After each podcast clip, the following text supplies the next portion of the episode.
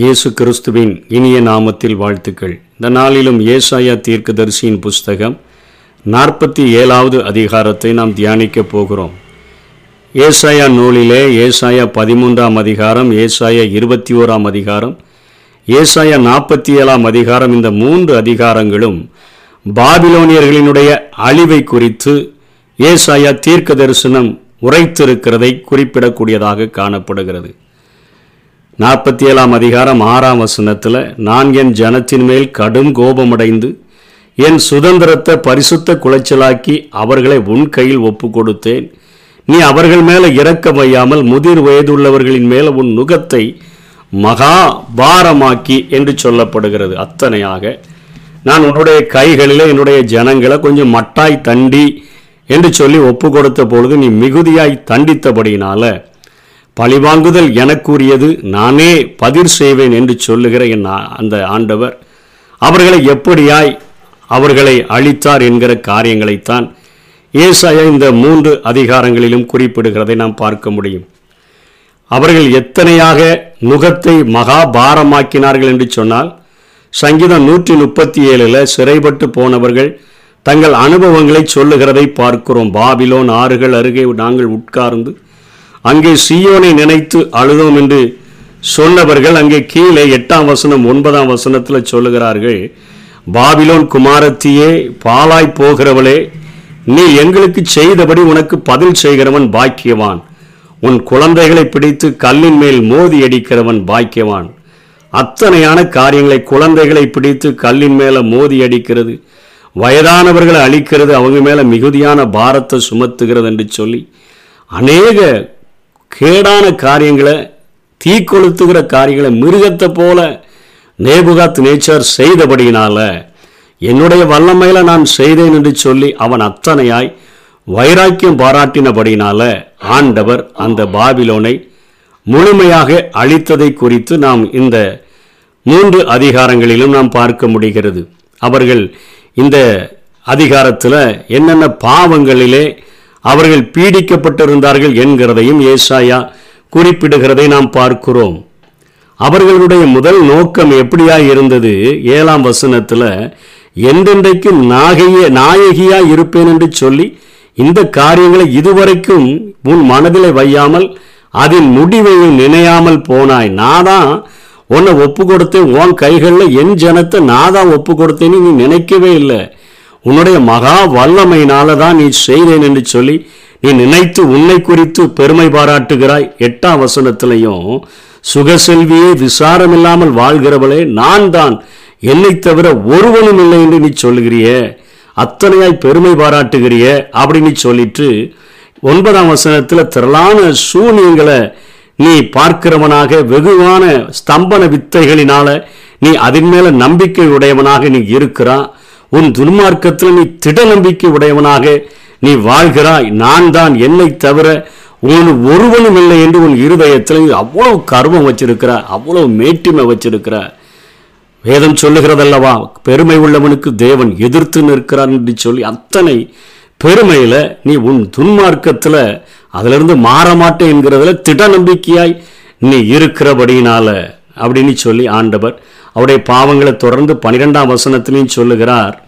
நீ சின்ன வயசு முதற்கொண்டே உன் ஸ்தம்பன வித்தைகள் என்றால் மாய வித்தைகளில் உன் திரளான சூனியங்கள் செய்வனெல்லாம் சொல்கிறோமே அந்த காரியங்கள் எல்லாம் நீ அனுசரித்து வருகிறாயே. அதனால உனக்கு என்ன பிரயோஜனம் என்று கேட்கிறார்? அந்த பாவங்களை அவர்கள் செய்கிறார்கள்.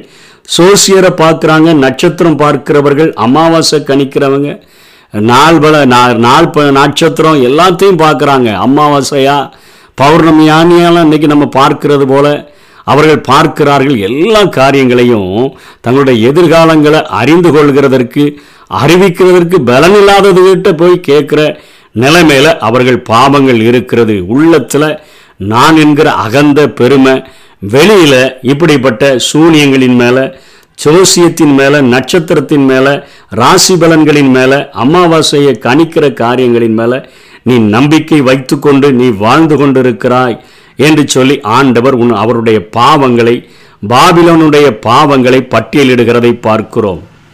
ஒருவேளை ஆதியாகமும் பத்தாம் அதிகாரத்திலேயே பாபிலோன் இருந்தாலும் நிம்ரோத் என்று அழைக்கப்படுகிறது பதினோராம் அதிகாரத்தில் பாபில் என்று அழைக்கப்படுகிறது அந்த நாட்களிலே தோன்றியிருந்தாலும் கூட யூத ஜனங்களை கைப்பற்றுகிறதற்கு கொஞ்ச நாட்களுக்கு முன்பாகத்தான் மிகப்பெரிய வல்லரசாக பாபிலோன் உருவாகி இருந்தது ஆகவே தான் நாற்பத்தி ஏழாம் அதிகாரத்தில் என்னென்ன தண்டனெல்லாம் ஓ மேலே வரும் உன் பாவங்கள் இவைகளாக இருக்கிறபடினால ஓ மேலே என்னென்ன தண்டனெல்லாம் வரும்னு சொல்லி ஏசாயா சொல்லுகிறார்.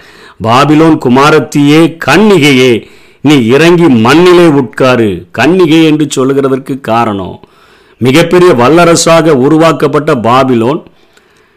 கொஞ்ச நாள் தான் ஆகியிருக்குது. அது எந்த ஒரு நாட்டாலும் அது கைப்பற்றப்படாத இருந்தபடியினால எந்த ஒரு நாட்டிற்கும் அது அடிபணியாமல் இருந்தபடியினால அது கன்னிகை என்று அங்கே அவர் உருவகப்படுத்தி பேசுகிறார் கன்னிகையே. நீ இறங்கி மண்ணிலே உட்கார் என்று சொல்லி ஆண்டவருடைய கட்டளையை சொல்லுகிறதை பார்க்கிறோம். எப்படி? நம்ம வீட்டில் வளர்க்கிற மிருகங்களை பார்த்து இங்கே உட்கார் கீழே உட்காருன்னு சொல்லி நம்ம மிரட்டுகிறோமோ? அதே போல் நீ வேணா ஒன்றுக்குள்ள நீ பெரிய ஆளு நான் தான் பெரியவன். என்னை தவிர என்னுடைய ஞானம் என்னுடைய அறிவெல்லாம் இருக்குது என்ன ஒது என்ன யாரும் எதுவும் செய்ய முடியான்னு நீ வேணா பெருமை பாராட்டுக்கலாம். ஆனால் வானத்தையும் பூமியை உண்டாக்கின உன் ஆண்டவர் உன்னை பார்த்து அவர் கட்டளையிட முடியும். நீ தரையில் உட்காரு உனக்கு சிங்காசன இனிமை இல்லை. நீ மண்ணில் உட்காரு. நீ சுக செ- செருக்குக்காரின்லாம் இனிமேல் உனக்கு நீ அழைக்க முடியாது. எந்திரத்தை எடுத்து மாவரை என்று சொல்லுகிறதை பார்க்கிறோம். யாத்ராகமும் பதினோராம் அதிகாரம் அஞ்சாம் வசனத்தில் எந்திரம் அரைக்கிற அடிமை பெண் என்று போடப்பட்டிருக்கிறது. நீ என்னமோ அரசியல்ல நீ என்னமோ அடிமை பெண் என்று சொல்லி ஆண்டவர் சொல்லுகிறதை பார்க்கிறோம். உன் முக்காட்டை நீக்கிவிடு வெறுங்காலும் அம்மன தொடையுமாய் ஆறுகளை கடந்து போ. நீ எங்கேயாவது டிராவல் பண்ணி சுற்றுலா போகணும்னு சொன்னால் அரசியாக இருந்தான்னா பரிசலில் ஏறி நீ போகலாம்.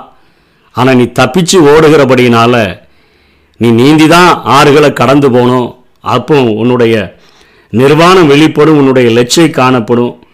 நான் ஒருவனையும் பாராமல் நான் நீதியை சரி கட்டுவேன் என்று சொல்லி ஆண்டவர் பாபிலோனுக்கு வரக்கூடிய அழிவுகளை குறித்து அவர் தொடர்ச்சியாக சொல்லிக்கொண்டே வருகிறதை பார்க்கிறோம். நீ சொல்லுகிறாய் ஒன்பதாம் வசனத்தில் சந்தான சேதம் இருக்காது. விதவெல்லாம் என் தேசத்தில் இருக்க மாட்டாங்கன்னு சொல்கிற அந்த ரெண்டும் ஒரே நாளில் உன் வாழ்க்கையில் நடந்துரும். புதிதாக கல்யாணம் முடிஞ்ச ஒரு மணமகன் இறந்துட்டான்னா அங்கே சந்தான பாக்கியம் உருவாகாது. அந்த பெண் விதவையாயிருவ. அது யுத்தத்தினால ஒரே நாளில் உன்னுடைய தேசத்தில் அது நடந்துவிடும். உன் தீங்கு உன் மேலே வரும். எங்கே இருந்து உதித்ததென்று நீ அறியாய். பதினோராம் வசனத்தில் விக்கினம் உன் மேலே வரும். நீ அதை நிவிற்த்தியாக்க மாட்டாய். நீ அறியாதபடிக்கு சடுதியாய் உண்டாகும். பால் கடிப்பு உன் வரும் என்று சொல்லி நீ ஒருவேளை சின்ன வயசுலேருந்து நம்பிட்டு இருக்கிய ஜோசியத்தில் சூனியங்களில் அவைகளினால் பலன் உண்டான்னு சொல்லி வேணால் செக் பண்ணி பார்த்துக்கோ. கணிக்கிறாங்களே அமாவாசையை ஜோசியத்தெல்லாம் நட்சத்திரத்தெல்லாம் வச்சு கணிக்கிறாங்களே.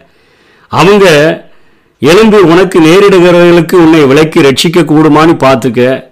ஏன்னா என்னுடைய கோபாக்கினையானது ஒரு நெருப்பு போல சுட்டரிக்கிற கூடியதாக வருது. தாளடியை போல நீ என்னோட என்னிடத்துல ஒரு வைக்கோல் இல்லை நெருப்பு பட்டால் அது எப்படி எரிஞ்சு போகுமோ அப்படி எரிந்து போக போகிறாய். உங்கள் பிராணனை அக்கினி ஜுவாலை நின்று அவங்கெல்லாம் விடுதலை செய்ய முடியாது.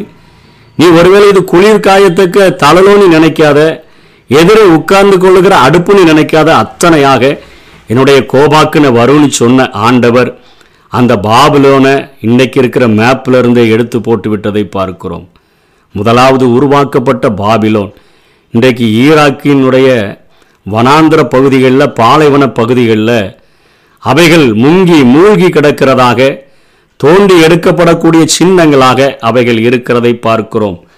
பதிமூன்றாம் அதிகாரத்தில் அநேக காரியங்கள் ஏசாயாவில் சொல்லப்பட்டது. அங்கே ஒருத்தன் ஒரு அராபியன் ஒருபோதும் அதில் கூடாரம் போட முடியாது மேய்ப்பன் மந்தை அங்கே மறிக்க முடியாது காட்டு மிருகங்கள் அங்கே படுத்துக்கொள்ளும் வலு சர்ப்பங்கள் அரண்மனையில் குடியேறும் அதனுடைய நாட்கள் நீடித்திராது என்று சொல்லி சொன்ன ஆண்டவர் பாலா அந்த ஈராக்கினுடைய பகுதிகளில் பாலா பாலான பாபிலோனாக அது காணப்படக்கூடியதாக இருக்கிறது. இனி ஒருபோதும் அதில் ஒருவனும் குடியேறுவதில்லைன்னு சொன்னார அதே போலத்தான் அது குடியேற்றம் இல்லாமல் அது மாறிவிட்டது. கல்தேயரினுடைய பிரதான மகிமையாகிய பாபிலோன் சோதம் கொமரா கவிழ்க்கப்பட்டது போல கவிழ்க்கப்பட்டு போகும் என்று சொன்ன அந்த வசனத்தின்படி அந்த தேசமானது இன்றைக்கு பூமியில் காணப்படாதபடி அழிக்கப்பட்டு இருக்கிறது அந்த பாபிலோன் மகா உபத்திரவ காலம் உபத்திரவ காலங்களிலே அந்த ஏழு வருடத்தில் மீண்டுமாக ஒரு பெரிய ஒரு வல்லரசாக எழும்பும். ஆனால் அது அர்ம அர்கமதான் யுத்தத்தில் அந்த அர்மகதான் யுத்தத்தில் வெளிப்படுத்தல் பதினேழாம் அதிகாரம் பதினெட்டாம் அதிகாரத்தில் சொல்லப்பட்டது போல அது மீண்டும் முற்றிலுமாக அது அழிக்கப்பட்டுவிடும் என்று சொல்லி வேதம் நமக்கு எச்சரிக்கக்கூடியதாக இருக்கிறது. ஒரே ஒரு பாவம் அவர்களுக்குள்ளாக மிகப்பெரிய ஒரு கர்வம் நாதான் நாதான் செய்தேன் என்று சொல்லி இருமாப்பாய் வாழ்ந்து ஆண்டவரை நம்பாதபடி வானத்தையும் பூமியையும் உண்டாக்கின ஆண்டவர் மேல நம்பிக்கை வைக்காதபடி தங்களுடைய ஞானத்தையும் தங்களுடைய பலத்தையும் நம்பி சோசியத்தையும் மற்ற ஒவ்வொரு காரியங்களையும் நாள் நட்சத்திரம் பார்க்கறது ராசி பலன் பார்க்கறது நல்ல நாளா கெட்ட நாளான்னு பார்க்குற எல்லா காரியங்களையும் பார்த்து அவைகளின்படி தங்களுடைய வாழ்க்கையை அமைத்து கொள்ள நினைத்த தன்னுடைய ஜனங்களை மந்தைய இருமாப்பாய் ஆண்ட அந்த ஜனங்களுக்கு வந்த அழிவானது நமக்கு திருஷ்டாந்தங்களாக எழுதப்பட்டிருக்கிறது.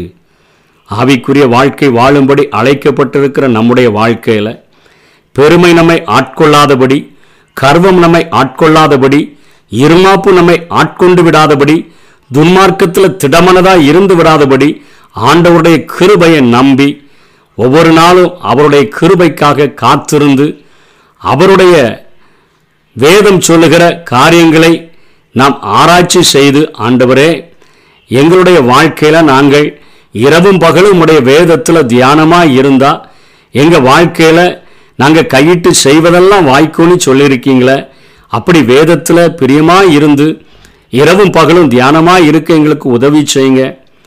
துன்மார்க்கருடைய ஆலோசனை வேண்டாம் பாவிகளுடைய வழிகள் வேண்டாம் பரியாசக்காரர்கள் உட்காருகிற இடம் வேண்டாம் உம்முடைய வேதத்தில் பிரியமாக இருக்கணும் உம்மிடத்தில் ஜெபிக்கணும். எங்களை குறித்து எங்களுடைய எதிர்கால திட்டங்களை நோக்கங்களை உம்மிடத்தில் விசாரித்து நாங்கள் கேட்டுக்கொள்ளணும். அதற்கு எங்களுக்கு உதவி செய்யுங்கன்னு சொல்லி கேட்டோன்னு சொன்னா அவர் கிருபையின்படி நம்மை ஆசீர்வதித்து நம்மை இந்த பூமியிலும் நிலைநிறுத்துவார். வருகையிலும் கைவிடாதிருக்கப்படுவோம். அப்படிப்பட்ட கிருபைகளை தேவன் நமக்கு தந்தருள்வாராக. ஆமே எனக்கு உதவிடும் எனது ஆண்டவர் என் பக்கம் இருக்கிறார் எனக்கு உதவிடும் எனது ஆண்டவர் என் பக்கம் இருக்கிறார் உலக மனிதர்கள் எனக்கு எதிராக என்ன செய்ய முடியும்? உலக மனிதர்கள் எனக்கு எதிராக என்ன செய்ய முடியும்? தோல்வி இல்லை எனக்கு. வெற்றி பவனி செல்வேன். தோல்வி இல்லை நமக்கு. வெற்றி பவனி செல்வோம். ஆண்டவர் படைத்த வெற்றியின் நாளிது இன்று அகமகிழ்வோம் அக்களிப்போம். அல்லேலுயா பாடுவோம்.